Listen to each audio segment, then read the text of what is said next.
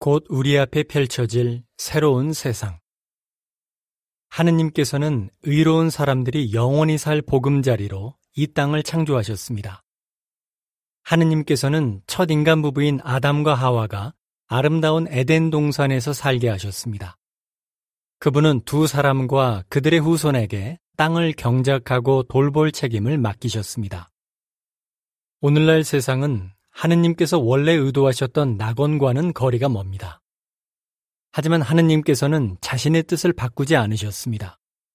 그분은 자신의 원래 목적을 어떻게 이루실 것입니까? 앞 기사들에서 살펴본 것처럼 하느님께서는 지구를 멸망시키지 않으실 것이며 충실한 사람들이 이 땅에 살게 하실 것입니다. 하느님께서 자신의 약속을 이루실 때 이 땅의 상태는 어떠할 것입니까? 전 세계를 다스리는 하나의 정부. 조금 있으면 하느님의 새로운 하늘 정부가 온 인류를 다스릴 것입니다.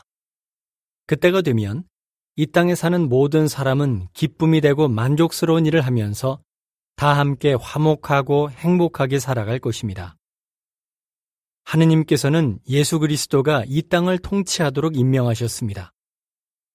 오늘날 많은 지도자들과 달리 예수께서는 자신이 다스리는 사람들의 유익을 항상 중요하게 여기실 것입니다. 그분은 친절하고 자비롭고 공정한 왕으로서 언제나 사랑으로 다스리실 것입니다. 하나로 연합된 세상. 이 땅의 새로운 인간 사회는 국적이나 민족으로 나뉘어 있지 않을 것입니다. 인류는 하나로 연합될 것입니다. 이 땅에 사는 모든 사람이 하느님과 이웃을 사랑할 것입니다. 그리고 서로 평화롭게 협력하여 하느님의 원래 목적대로 인류의 보금자리인 지구를 아름답게 가꾸어 나갈 것입니다.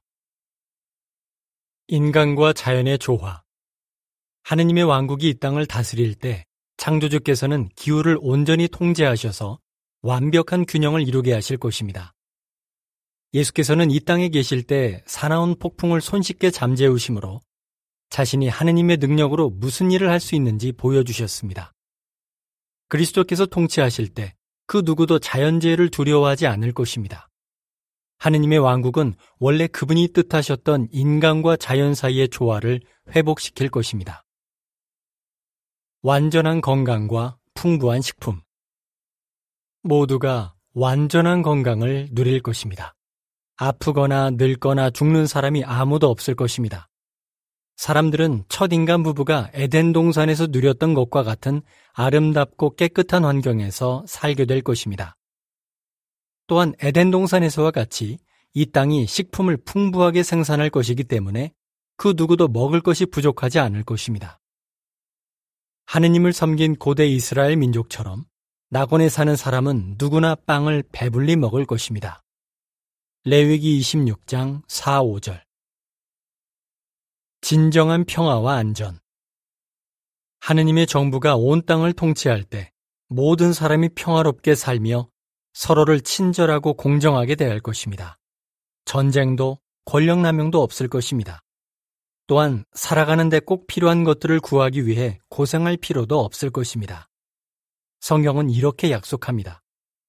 그들은 저마다 자기 포도나무와 무화과나무 아래에 앉을 것이며 그들을 두렵게 할 자가 없을 것이다. 미가 4장 3, 4절 아늑한 집과 만족스러운 일 모든 가족이 집을 갖게 될 것이며 살던 집에서 쫓겨날 걱정을 하지 않을 것입니다. 또한 우리는 자신이 하는 일을 통해 언제나 보람을 느낄 것입니다. 성경에서 알려주듯이 하느님의 새로운 세상에서 사는 사람들은 헛되이 수고하지 않을 것입니다. 최상의 교육 성경은 땅이 여호와에 관한 지식으로 가득 찰 것이라고 알려줍니다. 이사야 11장 9절 새로운 세상에서 하느님의 왕국의 통치를 받으며 사는 사람들은 창조주이신 여호와의 무한한 지혜로부터 교훈을 얻을 것입니다. 그리고 그분의 아름다운 창조물에 관해 배울 것입니다. 사람들은 자신들의 지식을 무기를 만들거나 다른 사람을 해치는 데 사용하지 않을 것입니다. 그들은 함께 평화롭게 살며 이 땅을 잘 돌보는 법을 배울 것입니다. 영원한 생명. 하느님께서는 우리가 매일매일 기쁨으로 가득 찬 삶을 즐길 수 있도록 이 땅과 땅에 있는 모든 것을 세심하게 마련하셨습니다. 인간이 이 땅에서 영원히 사는 것이 그분의 원래 목적이었습니다. 그 목적을 이루기 위해 하느님께서는 죽음을 영원히 삼켜버리실 것입니다. 이사야 25장 8절 성경은 더 이상 죽음이 없고 슬픔과 부르짖음과 고통도 더는 없을 것이라고 약속합니다. 요한계시록 21장 4절 하느님께서는 이 악한 세상이 멸망될 때 구원받을 사람들, 그리고 새로운 세상에서 부활될 수많은 사람들 모두에게 영원히 살 기회를 주실 것입니다. 지금도 전 세계의 수많은 사람이 매우 가까이 다가온 인류의 새로운 시작을 준비하고 있습니다.